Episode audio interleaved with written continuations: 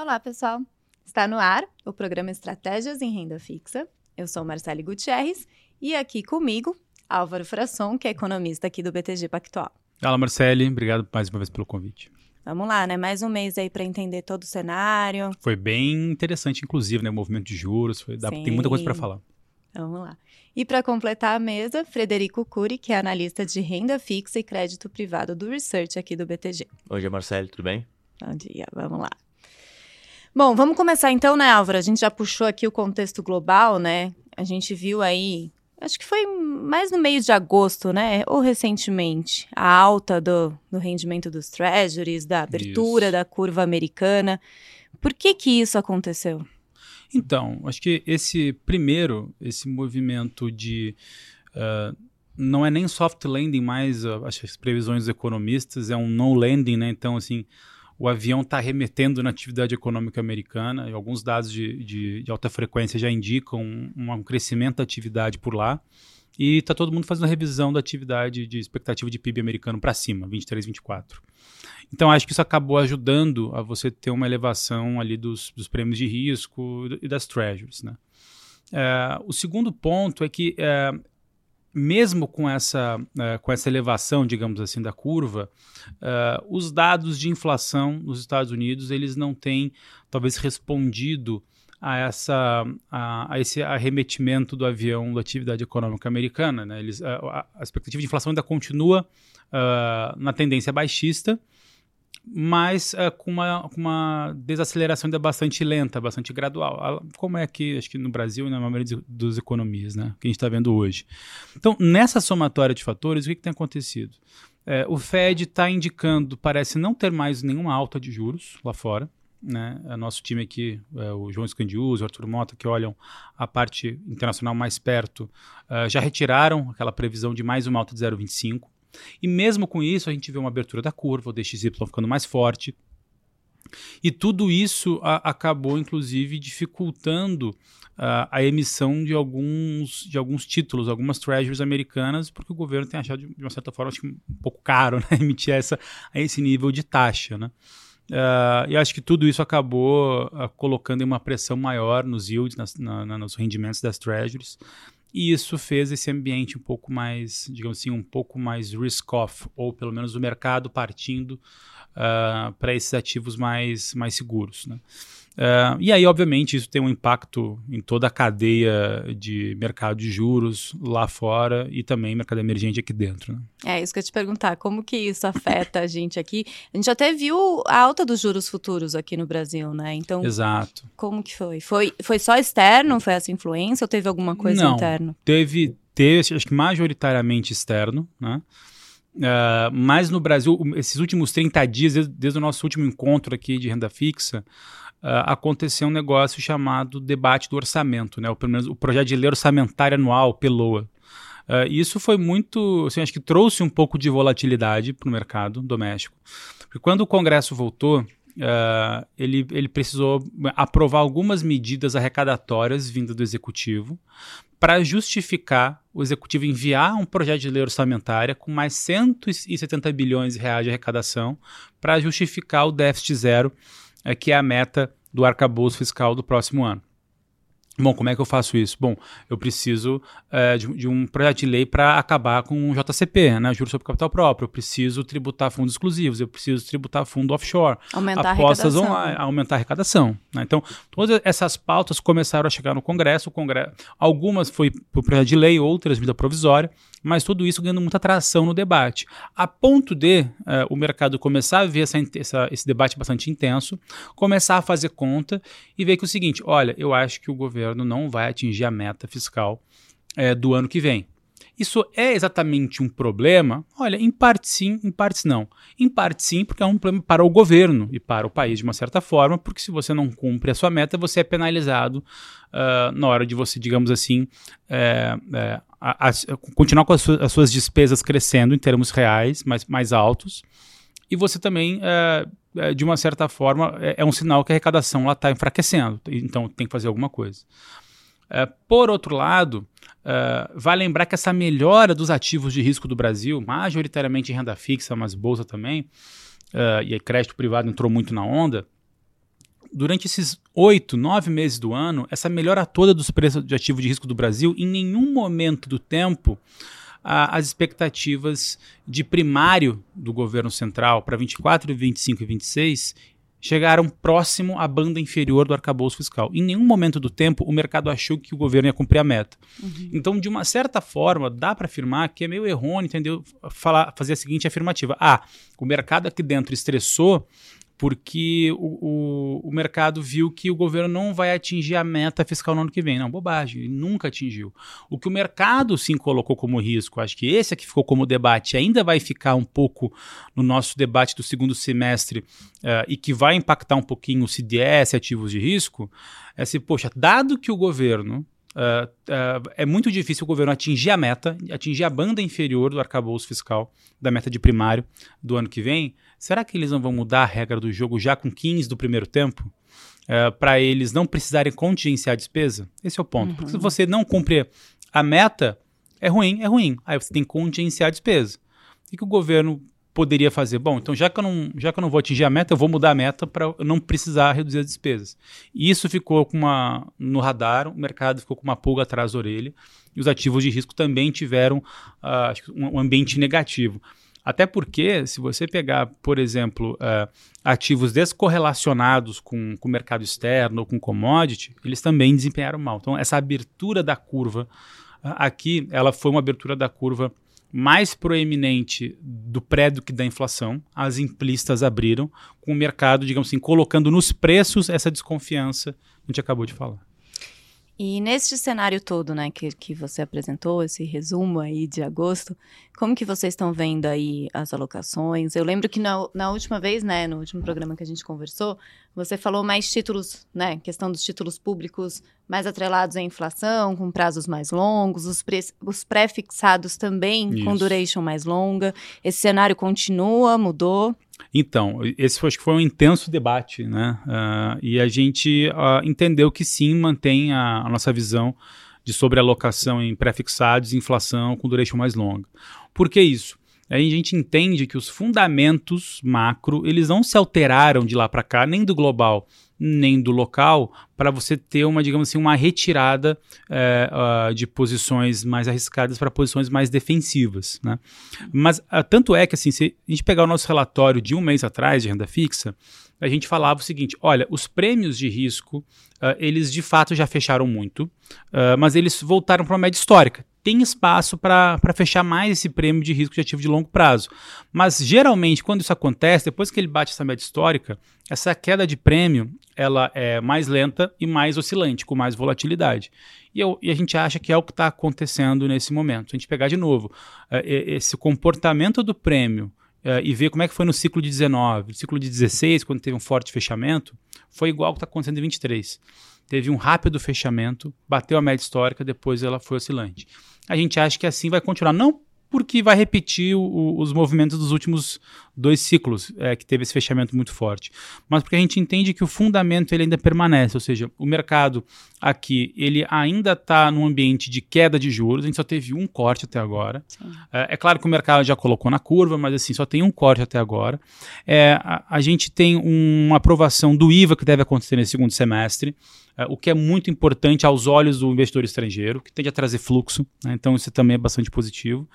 E a gente, é, assim, não acha que o, o, o, cenário lá fora vai deteriorar, deteriorar entre aspas, digo assim, não vai uh, ter uma, uma abertura muito mais preeminente do juro americano do que já está já tá no atual, atual, patamar. Dito isso, nos parece uh, que melhorou o ponto de entrada. Para quem estava desconfiado e não entrou há um mês atrás, agora está melhor ainda. Então acho que você consegue pegar taxas mais atrativas a partir de agora. De novo, assim, eu acho que esse segundo semestre ele vai trazer algumas reafirmações da parte fiscal. Então, de novo, a gente vai ter o avanço do IVA, a gente vai ter o avanço de alguns projetos de lei da reforma tributária sobre a renda, que é essa do offshore, do fundo exclusivo, tudo isso que a gente falou, que tende a trazer um bom view de arrecadação. E um outro ponto, né, a gente está uh, uh, Uh, hoje uh, a gente gravou aqui, está gravando aqui o nosso podcast de, na, na, segunda, dia 11 de setembro, e foi divulgado Focus, né? Uh, agora pela manhã, com PIB 23 e 24, com uma revisão bem forte, né? 23 saiu de 2,5 para 2,64. O dos últimos cinco dias úteis já está praticamente em 3%. Se a gente pegar 24, a gente saiu de uma, de uma estabilidade em 1,3 para 1,47 e os últimos cinco dias úteis 1,60. E por que eu estou falando isso? Porque atividade para cima, ela melhora duas coisas de bate-pronto. Primeiro, arrecadação, porque se você tem uma atividade maior, você tem mais arrecadação. Então, isso para primário é muito bom. E o segundo ponto é que, para os indicadores fiscais, basicamente dívida PIB, você tem uma relação mais positiva, porque se o seu PIB cresce, o teu denominador sobe, o teu, teu número final ele acaba descendo. Então, acho que esse, esse ambiente ele pode continuar sendo positivo. Né? Uh, então, é por isso que a gente acha que os fundamentos estão positivos. Se, se os fundamentos estivessem ruins ou errados, a gente não teria revisão de, de PIB como a gente está vendo a partir de agora, com juros ainda em queda até o final do ano. A gente, de novo, a gente está muito positivo, acho que vem três cortes de 50 até o final do ano. É claro que essa aceleração dos dados de atividade que teve do PIB do segundo trimestre, do mercado de trabalho, ele reduziu um pouco aquele ímpeto de aceleração do corte da Selic para o final do ano, ou uma Selic abaixo de 9 no final do ano que vem. Se pegar o FRA ali do, da curva em dezembro 24, já está 9,4. Então, isso já mostra, de alguma forma, o mercado normalizando um pouco e aproximando das nossas expectativas. A gente está com Selic de 11,75 para o final desse ano e 9,5 para o final do ano que vem. Legal. E Fred, em crédito privado, né? Até retomando também o relatório de agosto, eu lembro que estava até no título, né? Que a, a janela de oportunidade estava fechando. E aí, fechou? Ainda tem? Ainda tem, Mar é, a gente pode ver que, de fato, esse movimento de reajuste no mercado para a normalização, por assim dizer, dos níveis de prêmio após os eventos de crédito no início do ano já vem acontecendo.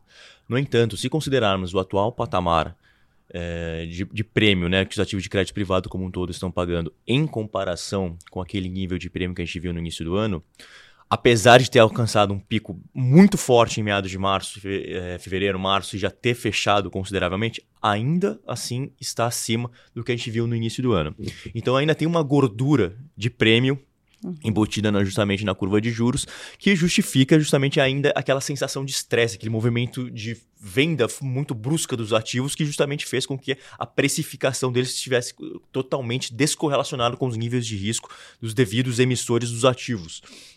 E atualmente, justamente nesse patamar de, é, de prêmio, considerando ativos atrelados à inflação, né, que é o mais usual dentro dos ativos uhum. de crédito privado, é, a gente pode considerar que os ativos estão pagando aí por volta de mais ou menos uns, em média, né, é, 120 a 130 pontos acima da NTNB ou do Tesouro IPCA uhum.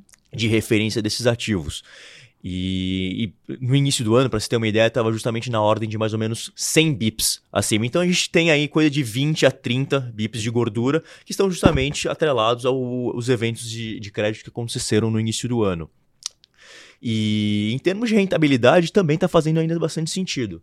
Né? Se a gente considerar, inclusive, os, o, os, os vértices de alocação para IPCA, que inclusive a gente reforça no relatório de, de estratégia, é, para justamente vértices próximos de duration de 3 a 7 anos, que são vértices médios a longos, ou até muito longos, acima de 7 anos, considerando os níveis atuais de inflação implícita, é possível ter por volta de um, um retorno é, próximo de 11 a 12%, visto que os ativos é, atrelados à inflação, estão justamente pagando aí na ordem de IPCA mais 6%. E vale lembrar que no caso desses 11, 12% que eu estou falando, seriam isentos de imposto de renda, porque debêntures incentivadas, CRIS e CRAS para pessoa física são isentos de imposto de renda.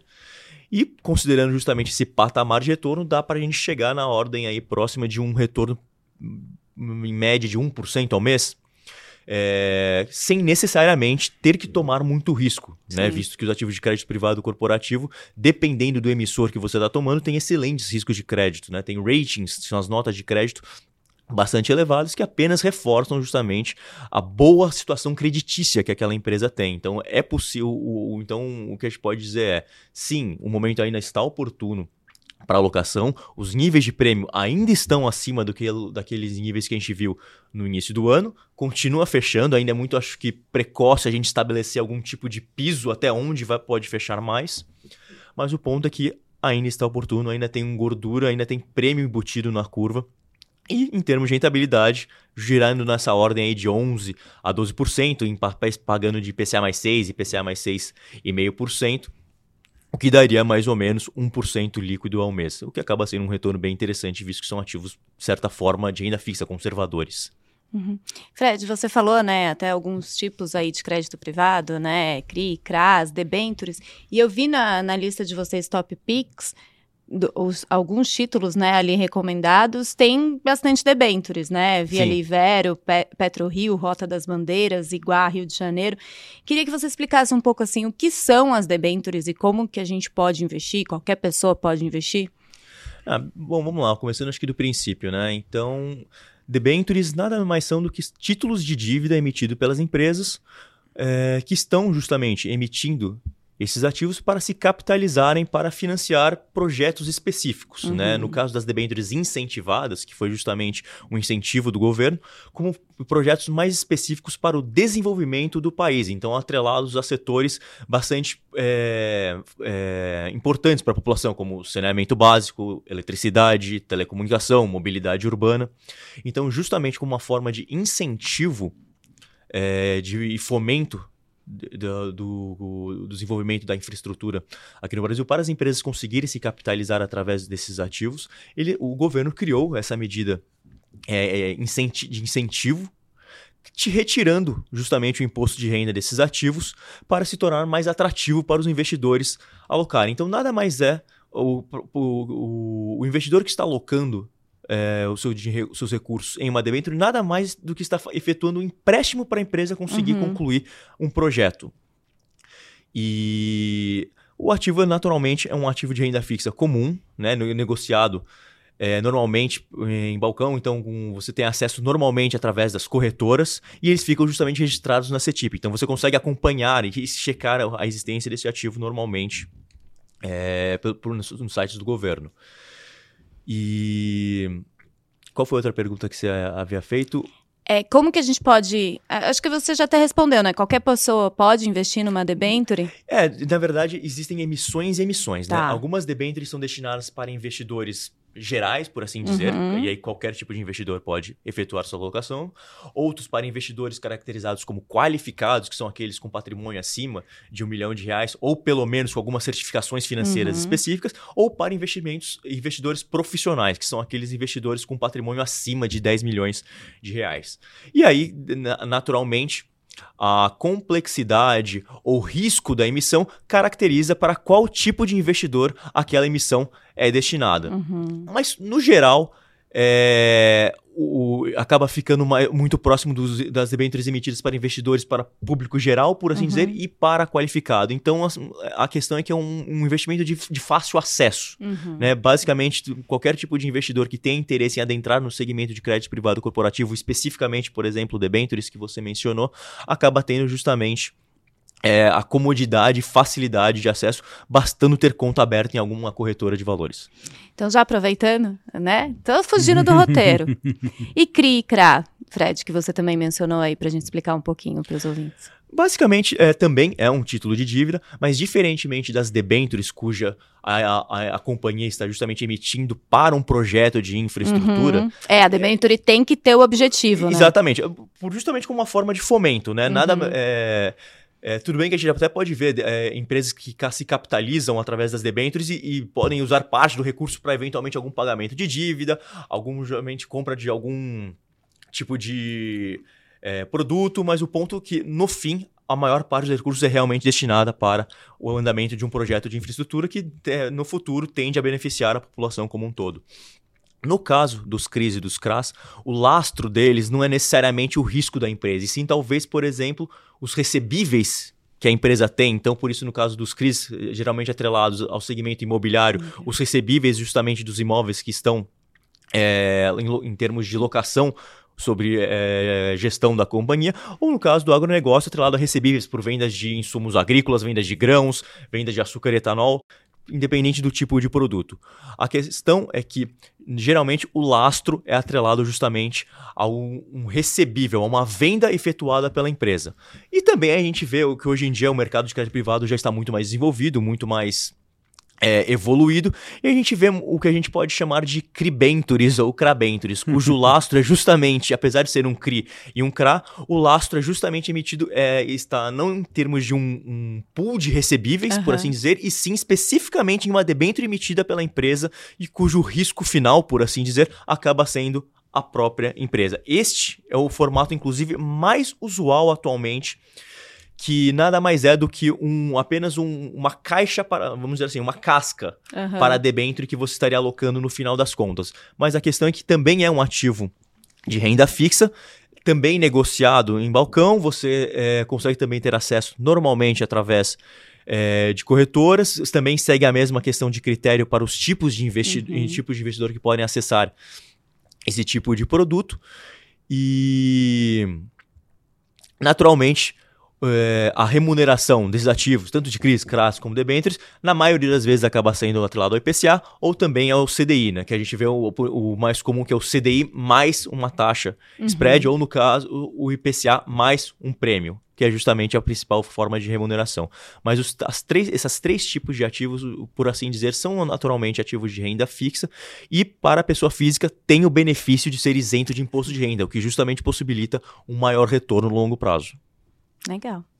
Bom, acho que é isso, gente. Vocês querem acrescentar mais alguma coisa, alguma dica final, ou que a gente tem que ficar de olho aí até Não. o próximo programa? Então, assim, eu, eu, acho que é importante dar uh, essa leitura final para o nosso espectador, né? Uh, de novo, assim, eu acho que essa janela que, que abriu é uma janela de oportunidade. Uh, de novo, o fechamento de prêmio, a partir de agora, ele não vai ser linear. Né? Você vai ter volatilidade, você vai ter intempéries ali no meio do caminho. Uh, eu acho que da parte doméstica, é claro que você pode ter ali sempre novidades né, desagradáveis no meio do caminho, mas me parece que a tendência é positiva. E por isso que eu acho que está um pouco descorrelacionado o que a gente vê de fundamento Brasil, com atividade para cima, sem desancoragem da inflação. Sim, tudo bem, o foco subiu as últimas três semanas, um base point cada semana, subiu, mas ainda não é o fim do mundo. Uh, é, o que é importante a gente ter acho que essa continuidade uh, dos, dos, programas de arrecadação que estão acontecendo, uh, mas que essa arrecadação venha mais pelo crescimento da atividade, menos pela nova criação de impostos. E, e nos parece que isso pode acontecer. A gente não acha que a PL da extinção de JCP vai avançar. Uh, a gente não acha que vai vir tantos tributos quanto as MPs e os projetos de leis que foram enviados dizem. Acho que vai ter um debate, uma negociação ali no Senado. E isso pode ser, inclusive, bom para a própria arrecadação do ano que vem, é, via PIB. Né? Uhum. É, então, assim, de novo, acho que tem oportunidade. É, vale lembrar, acho que no nosso primeiro relatório a gente fez aquela aquela apresentação, num, acho que no terceiro ou quarto slide, do desempenho dos índices de renda fixa 12 meses após o primeiro corte de juros. O primeiro corte de juros ele já aconteceu, faltam ainda, sei lá, mais oito, sete, uh, nove cortes na, na Selic. E, e, sempre em todos os ciclos de corte, o CDI teve a pior performance. Quando eu falo performance, eu falo só rentabilidade, não rentabilidade ajustada ao risco. Mas teve a pior rentabilidade nos próximos 12 meses. Então a gente acha que faz todo sentido a gente estar tá ainda posicionado em duration mais longa, seja em título público e principalmente em debêntures e crédito privado. Não, e acho que até vale também, pegando aqui o gancho do Alvo, só para finalizar, é que o momento está oportuno, obviamente, para alocação e no caso especificamente de crédito privado corporativo, vai lembrar que além, obviamente, da oportunidade que já estava é, bastante nítida no mercado secundário, que é justamente aquele mercado paralelo cujas debêntures são negociadas é, entre investidores, por assim dizer, entre instituições, também existe o mercado primário né, o que são justamente as primeiras emissões desses títulos de crédito privado corporativo, cuja taxa vem justamente cheia, acima e não rateada e espredada naquela negociada no mercado secundário. Então, é, o, embora o mercado secundário esteja atrativo, né, que são justamente o principal mercado paralelo de negociação dessas debêntures, CRIs e CRAS, vale também muito olhar a questão do mercado primário, porque você justamente o mercado primário acompanha e se baseia nas suas, nas suas taxas através do mercado uhum. secundário e justamente oferece uma taxa cheia de primeira emissão e, consequentemente, maior do que aquela encontrada no mercado secundário. Então, é, vale para o investidor também ficar sempre de olho no mercado primário de emissão de crédito privado corporativo, porque ele tem a oportunidade de investir em taxas mais atrativas, rentabilidades maiores, portanto, sem necessariamente ter que tomar muito mais risco. Legal. Bom, muito obrigada, Álvaro. Valeu, gente. Obrigado mais uma vez. Obrigada, Obrigado. Fred. Bom, é isso, gente. Mais um programa aí, Estratégias em Renda Fixa no Ar. Lembrando, né, Álvaro, esse programa ele sai junto com o relatório, então tudo que a gente conversou aqui dá, dá para complementar, né? Olhando Exato. ali os títulos, cada detalhezinho. E mensalmente a gente tá por aqui, né? Isso, próximo dia 15 estamos de volta. Então é isso. Até a próxima.